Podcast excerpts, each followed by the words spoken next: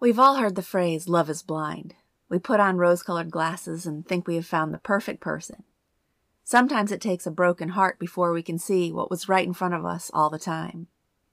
In this case, it took a slew of Texas rednecks, a man so crooked you couldn't tell if he was coming or going, the loss of an eye, and the near loss of life before things became crystal clear for Nancy Howard.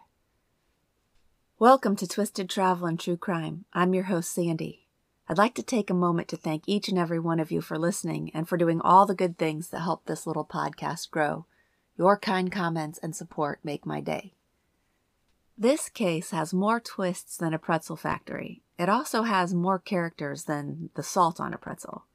So I'll do my best to keep them straight in your minds. My primary source is a great article by Michael Mooney for D Magazine. I'll also share info at the end of the episode about a good book if you want to read more about this case. Let's get started. Nancy Howard was excited to get her day going on Saturday, August 18, 2012. She headed from her home to the nearby First Baptist Church in Carrollton, Texas. There she would be hosting two tables at a women's tea. Her husband, Frank, had helped her pick out all the supplies she needed and pack them up this was all done before he left for a business trip a few days earlier. The tea party wasn't the only outing she had that day. In fact, she'd returned to the church for a baptism later that evening. By 7:30, she was tired and hungry. The weather had taken a turn for the worse and it had begun to rain. So she decided she'd stop at a Taco Bueno drive-through for a steak fajita dinner. It could have been the rain or her hunger or if she's anything like me, she was preoccupied with her own thoughts while driving, and she didn't notice that a silver Nissan was following her. Nancy, at 53 years old, was the mother of three adult children. She had an empty two story brick home to return to. Her husband was away on business again, and her adult kids had their own lives, so she planned to sit and relax in front of her TV that evening. When she pulled into her garage, she paused for just a moment before exiting the vehicle just long enough to grab her purse and her dinner. That fleeting moment was long enough for someone to run into her garage and wrap an arm around her neck. The next thing she knew, she had a gun to her head. A young man screamed for her to pass her purse to him, but the words didn't register. Instinctively, she pulled herself out of his hands and turned to face him. Only then did the seriousness of the moment catch up with her. The man in front of her was a stranger, he was a young white man in his twenties and wore a black baseball cap. He had some facial hair, but Nancy's attention was drawn to the shiny silver gun in his hand. Give me your purse, the man repeated. Nancy reached out her arm to hand him the purse, but accidentally handed him the Taco Bueno bag instead. She realized her mistake when she saw the look of anger on his face, so she shoved her purse at him with both hands. She pushed against his chest and caused him to take a step backwards. In response, he lifted the gun and pointed it at her face. The last word she said before she was shot was, Jesus save me. The bullet hit her right above her left eye, then angled downward through her sinus cavity into her throat and settled into her lung. The man ran with her purse out into the rain, dropping the bag of food on his way. Nancy lay unconscious on the cold garage floor, blood pouring out of where her eye used to be. Church had always been an important part of Nancy and her husband Frank's lives. In fact, Frank was the son of a Baptist preacher. His father had performed their marriage ceremony in 1983. At the time, Frank had a deep, gentle voice and piercing eyes. Nancy was his second wife. He'd been married briefly in college. In fact, She'd actually attended his first wedding, but things hadn't worked out with Frank's first wife. Then, a few years later, Frank took notice of Nancy. He admired her voice and her beauty. She had beautiful violet blue eyes that some compared to Elizabeth Taylor's. They soon fell in love, and shortly after they were married. Their first daughter, Ashley, was born. Then came two more children, Jay and Brianna. The family eventually moved to the suburbs of Dallas, settling in Carrollton, where they found good schools and a church they liked. Their lives together were comfortable and happy. Frank was working as an accountant and owned a small firm with his business partner. The firm had over 500 clients, which kept them both busy. Nancy called herself a domestic engineer and took over everything in the household. For more than 20 years, she cooked, cleaned, and made sure that Frank and their three young children were well cared for. The kids always got to school on time, and a plethora of after school activities were well attended. Nancy served on the PTA and volunteered for most of her kids' field trips. On Sundays, Frank and Nancy sang in the church choir and hosted one of the youth programs. Their son Jay would brag that if the doors to First Baptist were open, his parents were probably inside. But after 20 years, no one's marriage is perfect, and Frank and Nancy's wasn't either. Nancy struggled with depression and the chronic pain of fibromyalgia, and Frank had faced and beaten prostate cancer. These physical ailments were, of course, very stressful, but with the support of their family, the couple seemed to come out stronger. They'd always discussed their major business moves together and their large purchases together. They presented a united front to their children and friends. It seemed like only a blink of an eye before Brianna, their youngest, graduated high school and was off to college. They were empty nesters before they were truly ready. Nancy decided to be positive about it and hoped that she and Frank would be able to regrow some of the feelings of closeness they'd lost over the years. Now they'd have time to really talk to each other and do some of the things they used to do as a couple. With this thought in place, it was a bit distressing for her when in May of 2009 Frank told her he'd be taking on a new client, one that came with more travel time than he'd been used to. Nancy wasn't happy about this and she was more than a little frustrated that Frank hadn't discussed this with her ahead of time, as they'd always done in the past. Frank reassured her, saying that he would still do his very best to keep her happy. So Nancy steeled herself in resignation, pulled up her big girl panties, pinned a smile to her face, and tried to be supportive of her husband's work efforts. Frank's new client's name was Richard Rayleigh. He had negotiated a contract with the Department of Defense and had made millions of dollars by supplying ice to soldiers in Iraq. His longtime accountant had died, and so Richard needed help bringing more than $30 million from Kuwait to the United States. Frank was excited about this opportunity. He was given his own office space and the use of a private jet. Eventually, he was given the job of chief financial officer. The family was doing better financially than they ever had before. In Texas, they might say, the family was standing in high cotton. With the new money came exciting new adventures. Nancy and her youngest daughter Brianna took a mission trip to Africa the summer before Brianna headed out of state to attend college. The trip was a great experience, but when they arrived home and Frank picked them up at the airport, Nancy knew something was wrong. Frank was rarely emotional, but that day he broke down in tears. He said his emotional turmoil was over the death of a close family friend. Nancy wasn't sure what was going on, but the hairs on the back of her neck were standing up. Something about Frank was different. The amount of travel that Frank took on was far more than he or Nancy anticipated. It seemed like nearly every weekend he was flying somewhere. It was usually Kuwait, Europe, Florida, or California. He communicated by email as best he could, but Nancy felt lost and alone most of the time. Her children were gone, and now it seemed like Frank was too. She wasn't happy with this man, Richard Rayleigh, who came into their lives offering Frank an exciting new job, one that seemed to be eroding the foundation of their marriage. On that hot, wet Saturday night, as Nancy lay bleeding on the floor of her garage, her prayers were answered. She eventually regained consciousness, and she made the decision to fight for her life. She needed to call for help. But the man had stolen her purse, and her phone had been inside it. Nancy dragged herself over to her car, army style, and opened the door, leaving bloody handprints on the exterior. Once inside, she realized she needed the keys in order for the OnStar calling system to work. But the keys were in her purse, too. So she stood, dizzyingly and stumbled into her house, down a hallway, to the closest phone. Thank goodness she had a landline. In spite of taking a bullet to the head, she was able to give critical details to the 911 dispatcher. When the operator picked up the phone, she heard Nancy's cries Lord Jesus, help me. Oh my God, help me, help me. Nancy said she'd been shot in the head by an intruder in the garage. She was able to give her address and shared that just one person had shot her in the head. A few minutes later, Carrollton police officers arrived at the home on Bluebonnet Way. As remarkable as it sounds, Nancy managed to open the front door for them. They saw the crime scene was bloody, as was Nancy's face. They saw the small bullet hole just above her left eye, a gaping wound where her left eye should have been, and they noted that she was struggling for breath. Her vital signs were slipping as paramedics rushed her to Parkland Hospital in Dallas.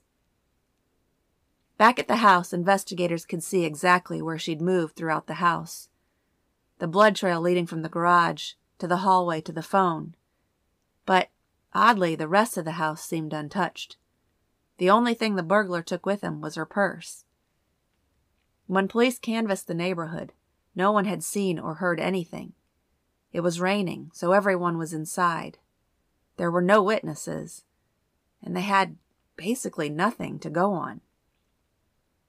They wondered if the shooting was part of a pattern of crimes in the area, but it seemed unlikely. It still couldn't be ruled out.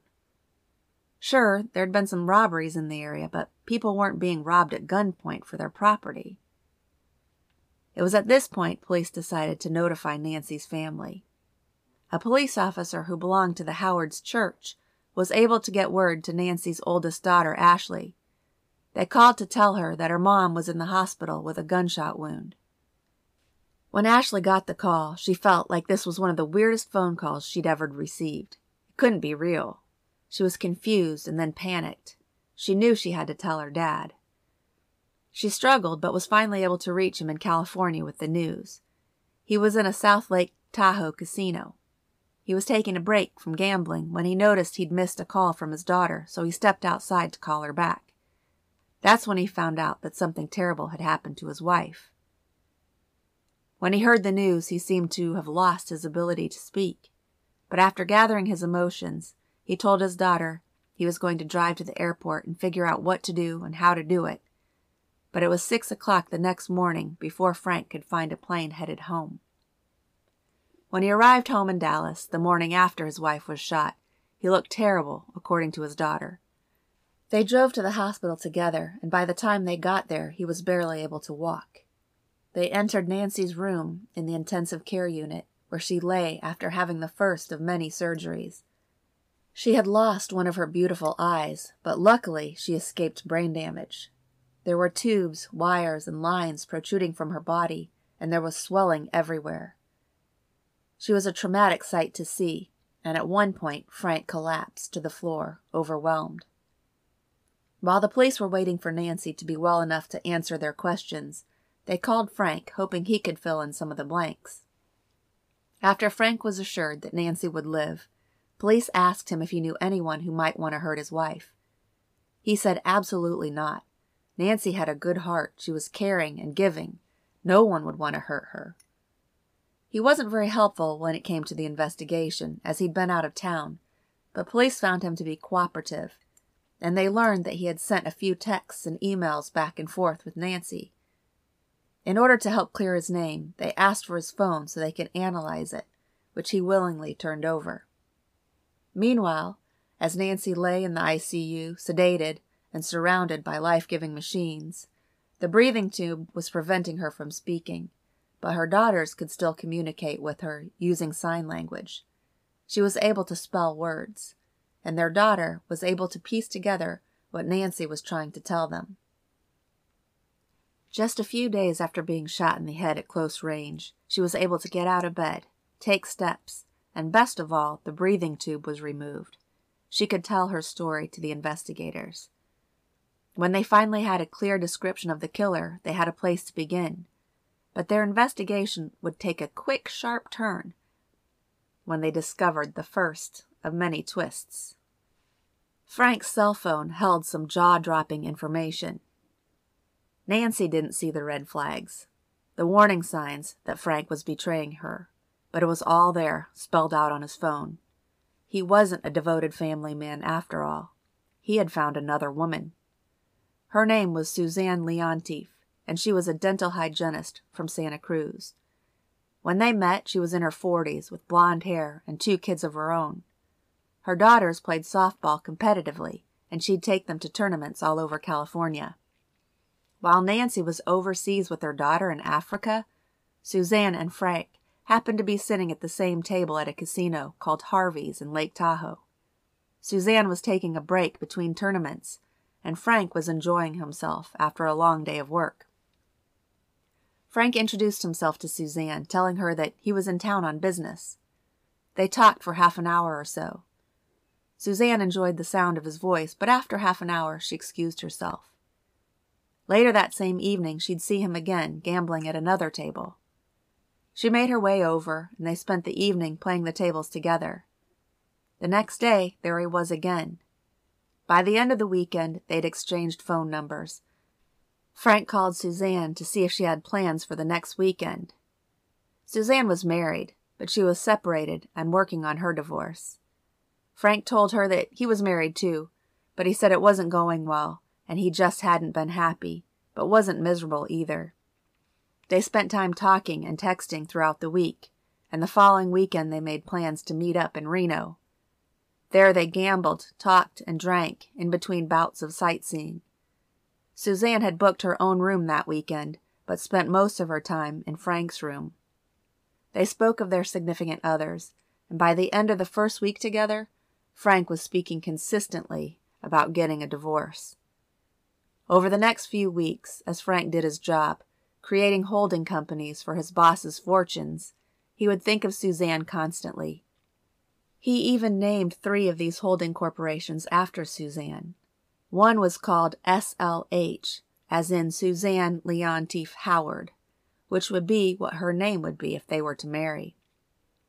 Over the next couple of months, they would meet every few weeks. Frank began supporting her financially, paying for softball tournaments and pitching in for Suzanne's oldest daughter's college. He rented and then bought a $30,000 boat for Suzanne followed by a $900,000 home in Santa Cruz. If that wasn't enough, he then purchased a Tahoe condo worth almost $400,000. He spent money on her left and right, flying her and her daughters all over the place, often using the private jet. But when he couldn't, he paid for her commercial flights, hotel rooms, and food. They went to several football games in 2010, and then in 2011 he took her to the Super Bowl. Later that year, they went to a Giants game in San Francisco. Immediately after that, Frank took Suzanne and her daughters to spend a week together in the Bahamas. By this time, Suzanne had told her girls that Frank was separated, which simply wasn't true. He was flying her into Dallas, Texas, and staying with her in hotels whenever she came to visit. He'd even started a retirement fund for Suzanne, sending her a check for $500,000 and later a wire transfer for another 200,000. This was just after her divorce became official. When she lost her health insurance, he added her to Richard Raley's company payroll. In his private office, he kept a framed photo of Suzanne. She fell hard and fast for Frank. They hardly ever argued, and when they did, it was because Frank hadn't gotten a divorce yet. She wanted to live with him and her girls in Texas, but that wouldn't happen until the divorce was final, and Frank seemed to be dragging his feet. According to Frank, he and Nancy didn't share a bedroom anymore. He had one foot out the door, but there was always something that seemed to get in the way. Maybe it was a child's graduation, a marriage, or an illness. And then, according to Frank, there was Nancy's fragile mental health. She was crazy. Well, at least that was his excuse. The truth was, Nancy had no idea what was going on. She trusted Frank. Yes, she felt there was a distance growing between them, and Frank seemed to have a shorter fuse than in the past, but she believed him when he told her that it was the long hours and the stressful traveling he was doing. Maybe this was because Nancy believed that marriage was eternal. According to Frank, over the years she'd made it apparent that she didn't believe in divorce and would have issues with signing divorce papers. Frank had been with Suzanne on the night that Nancy was shot. She had witnessed his reaction when he heard the news, his sobs and tears. She had even driven him to the airport. When the police confronted Frank with their knowledge of his affair, he decided he needed to come clean to his wife and kids. There's never a good time to be caught cheating, so you shouldn't do it, but if you do, don't get caught cheating by the police while your significant other is recovering from a gunshot wound to the head. It isn't a good look. Frank immediately tells his kids and Nancy that he'd been cheating on her. He knew he had to tell her before the police did. He apologized and promised her that he was going to make it right and do whatever he could to fix things. Nancy had never thought of Frank as the cheating type, but she admitted that she realized something had changed three years earlier, after Frank had taken that job. Three years he'd been lying and living a double life, one in Texas and one in California. As a preacher's son, he knew better, and he knew what he was doing. Worse, his dirty laundry was now part of a criminal investigation. The police were thorough, and they tried not to focus completely on Frank.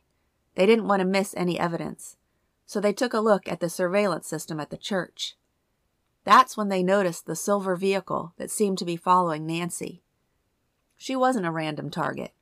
Her killer was selective Police also tracked her cell phone and quickly discovered her purse in a nearby dumpster. There was still money inside, as well as her cell phone and keys. Oddly, her driver's license had been removed and thrown aside. It was the only thing that was taken out of the purse. If the killer didn't want her money, her phone, or her purse, what did he want? It seemed to investigators that the killer pulled her driver's license out of the purse just to make sure Nancy was who the killer hoped she was. It seemed to them that Nancy had a target placed on her head. In due course, a fellow officer came forward to investigators about a routine traffic stop he'd done a month before, one that seemed benign at the time, but now it seemed very significant. The officer had pulled over a white Honda Accord that he believed to be suspicious. He asked the people inside how long they'd been in Carrollton. They explained they'd been trying to find their uncle's house for a few hours. The officer thought it was weird because they'd been driving in circles and he wondered what was going on. The driver's name was Dustin Hirams and he was 19 years old. He was also very high on something, probably meth. The two men in the car were a hundred miles from their homes in East Texas. They explained that they'd come to Carrollton to get some money from his uncle, but a few seconds later he said he was looking for his stepfather. Then he said his stepfather was in jail and he was looking for someone else. He was higher than coconuts. He kept yapping, telling the officers he's looking for someone called John, a friend of the family. Then he blurts out that he's a hitman involved in a plot to kill a Carrollton woman. At the time, the officer thought it sounded like another crazy story from a drug addled teenager. The officer looked into it briefly, but couldn't make any connections. The two men were booked on minor charges and then released. The arresting officer had the two men's pictures, so they decided they would show the pictures to Nancy. Unfortunately, she wasn't able to identify either one of them from the photo lineups.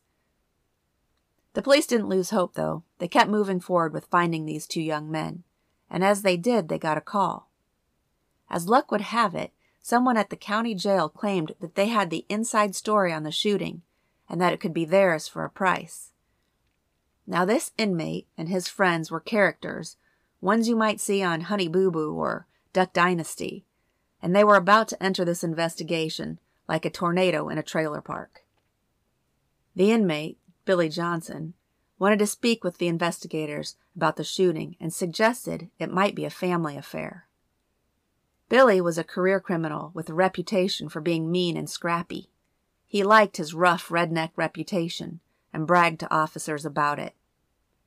Carrollton was a desirable place to live low crime, beautiful homes, a nice place to raise a family. But Billy came from East Texas, where things weren't nearly so nice. He came from an area where people struggled to get by and drugs were plentiful. As a regular drug offender, Billy wanted to cut a deal with the investigators. He told them, I'm 49 years old. I've done been to the pen a total of 15 years. I got grandkids I want to spend the rest of my life with. I want to be free and I want out this weekend. He told police he knew some things about the shooting, including the identity of the killer.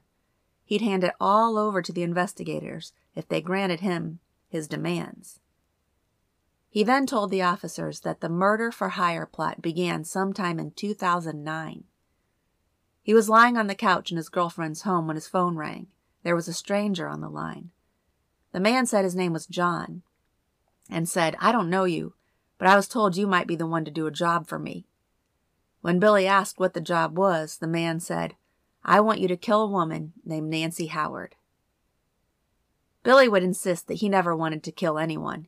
He just wanted to string the guy along. So Billy agreed to meet John for the first time. When Billy showed up there, there was only one other car there, a gray Lexus. Billy got out of his truck and got into the passenger seat of the man's car.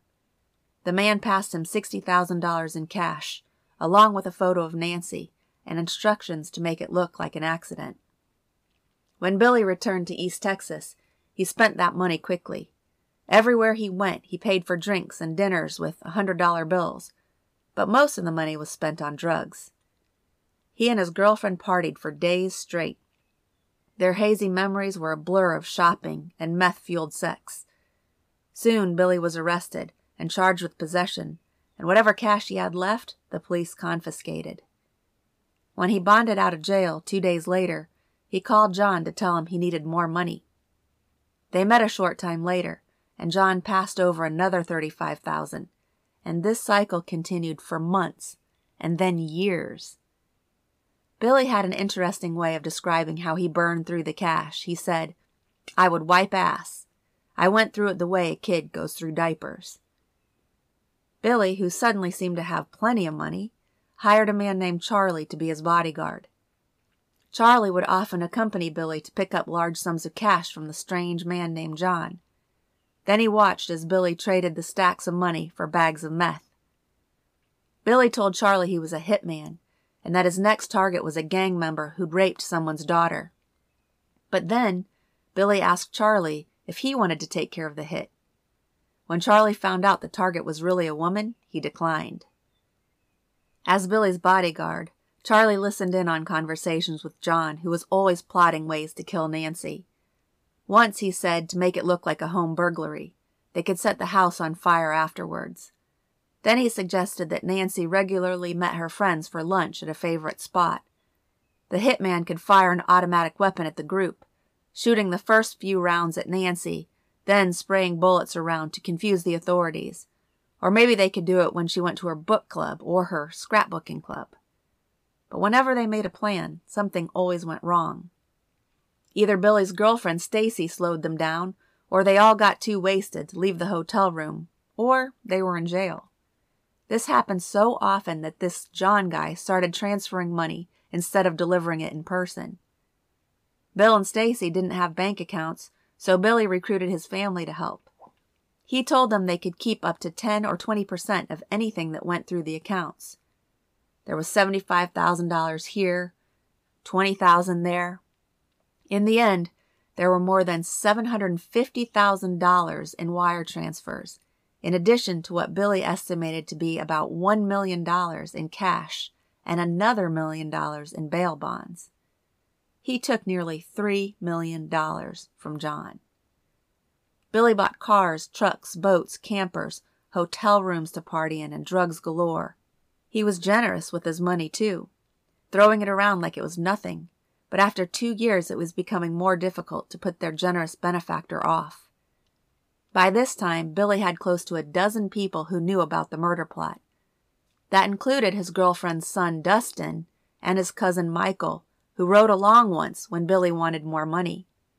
Michael would pretend to be the new hitman, since Billy had failed so many times. This time, John said that Michael could follow Nancy when she went on a trip to San Marco. He'd pay Michael with her $100,000 life insurance policy and give him $5,000 a week for the remainder of his life, if he would just do the job. Billy sat, fuming quietly, because other people were picking from what he considered to be his personal money tree. Soon after that meeting, Billy and Stacy were arrested again. This time, John refused to bail them out. Stacy's son Dustin moved in with Billy's nephew Michael, and this was when Dustin, then 18, tried meth for the first time. It was also when Dustin began contacting John directly. They met up, and John handed over $24,000. This time, the plan was that Dustin would hit Nancy with a bat at the Gaylord Texan Hotel when she attended a mother of preschoolers convention. Dustin said sure, but he had no intention to do the job either. He went home, bought some meth, and spent the night sharing it with strangers. At some point that evening, several thousand dollars blew off the hood of his car into a church parking lot, and he didn't bother to pick it up. Within two weeks, the money was gone, and Dustin asked John for more. John said he would leave some cash by the water meter behind the house he owned, and this is when Dustin and a friend drove in circles around Carrollton, high and lost, and got stopped by the police, and then blurted out the hitman story. The police didn't believe the story, but Dustin's friend and passenger did. His friend's name was Jason, who went home to his angry wife and told her what he heard and showed her a phone number he'd copied down. It belonged to John. Soon his girlfriend Stephanie came up with a plan. They would blackmail John. So they called him and told him they knew all about his scheme, and if he didn't pay them, they'd go to the cops. He agreed to meet them and showed up with thirty $100 bills. A couple days later, they asked for $12,000. And a few days after that, he'd wire them another $20,000. Then, strangely, John started calling them. He told Jason he wanted to know if they knew anyone who would be willing to kill this woman. If they did, he'd pay them a $50,000 finder's fee and then a $100,000 to the person who did the deed. While John was communicating with Jason and Stephanie, he was also communicating with Michael. On August 14th, Michael Speck reached out to his old cellmate, a man named Michael Lawrence, and sent him a $1,000 and told him to come up to East Texas. Once there, Michael Speck explained his plan. He would be the shooter, and Michael Lawrence would be the driver. According to Michael Speck, Michael Lawrence suggested they reverse the roles because Michael Speck had a young son. The following day, on August 17th, the two Michaels drove by Nancy's house and the church. They returned home that evening. The next day, they drove back to Carrollton, went to a Ross store to buy hoodies, caps, and gloves. Then they went to Chili's for some drinks before driving to Nancy's house. While on the way to her house, they saw her driving and began to follow her. They parked and waited while she was at church. Michael Speck even went inside the church to use the restroom, after which they drove back to Chili's for more drinks. Michael Speck knew that Nancy would be home at about seven o'clock, and just before seven they returned to the church parking lot. They watched her leave and followed her to the drive through at the Taco Bueno, at which point they left before her to beat her home and hid in an alley behind her house. Michael Lawrence then shot Nancy, and Michael Speck pulled the car around to pick him up. They stopped a few blocks away, where they disposed of her purse before heading home. When they got home, Michael Lawrence, who was normally a talker, was abnormally quiet, and later, when asked what was wrong, he cried and told his girlfriend they had murdered someone. He had shot her in the face. His girlfriend was upset, but she still didn't tell police about what happened until January of 2013, and that was only after a friend she had told the story to tipped off the police. She claimed that she was afraid that Michael Lawrence would do the same thing to her that he had done to that woman. Over time, the investigators learned that nearly a dozen people from East Texas knew about the plot to kill Nancy. They were all living large off this rich, old, determined man named John. They even had a picture of him sitting in his car. So, who was this mysterious man? Well, that photo was crystal clear. It was Frank Howard. Full name John Franklin Howard, sitting in his gray Lexus right next to Billy Johnson, who was sitting on his motorcycle. Only eight days after Nancy was shot, the detectives returned to the scene of the crime with a warrant for Frank's arrest. Nancy was in shock, and so were her kids. They learned in just over a week that not only had Frank cheated on his wife, but he'd also put a hit out on her. It made no sense. His children wanted to believe that their dad wasn't an evil person. There was no way he would hate his wife and kids enough to do that to Nancy. Their friends were just as surprised as Nancy and her kids. They even offered to post Frank's one million bond. And witness after witness at his bond hearing testified to his character and reputation. The prosecutor on the case was impressed by the people from his church community and even clients from his work when they came forward with support. He quickly bonded out of jail, but the investigators were convinced that Frank had hired that hit and was responsible for Nancy being shot. It wasn't long before they could prove Frank's affair, and they could prove that he'd paid hundreds of thousands of dollars to a bunch of hillbilly hitmen. Frank Howard would be prosecuted. In the months after Nancy Howard was shot in the face and left for dead, she tried to move on. She divorced Frank and found comfort in the arms of her family and her faith. Every now and then she enjoyed a happy moment, like when her youngest daughter got married. Frank was allowed to walk Brianna down the aisle, which was due to Nancy's big heart. She had requested leniency so that Frank could attend his own daughter's wedding. While there, she walked up to him and said, Well, we ended up doing this together after all, didn't we?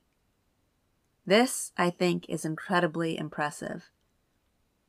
At first, she wanted to believe that Frank would never hurt her, but as the months passed, she had a change of heart. She no longer liked him. She didn't like that he seemed to be able to be more than one person, a Jekyll Hyde character. She said she'd been married to a man named Frank Howard. Frank was how she'd always known him, and she'd always used that name. But then a man named John walked in the door. Frank had morals and integrity, but John was all about himself. She didn't like John, and from that moment forward, that's what she called her ex husband. Two years after Nancy was shot, the jury would come back with a guilty verdict. John Franklin Howard was guilty on the offense of attempted capital murder. He was given 30 years to life. As for Michael Speck and Michael Lawrence, Speck pled not guilty and agreed to testify against Michael Lawrence in exchange for a lesser sentence.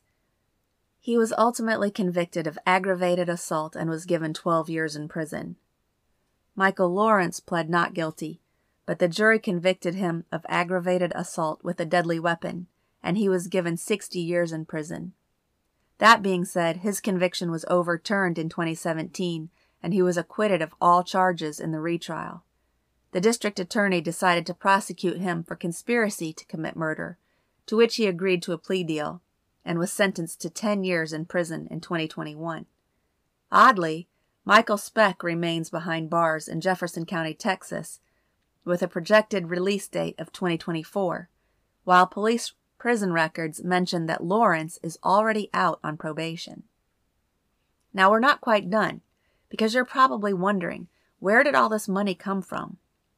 John Franklin wasn't rich, but he'd spent upwards of $2 million paying Billy, and his extended family to kill Nancy, and he spent nearly 2 million on his girlfriend. He simply wasn't bringing in that kind of money. Turns out he was stealing from his former boss. In 2015, an arbitration panel determined that he had embezzled more than $6 million from his boss between 2009 and 2012. He was ordered to repay that money with interest.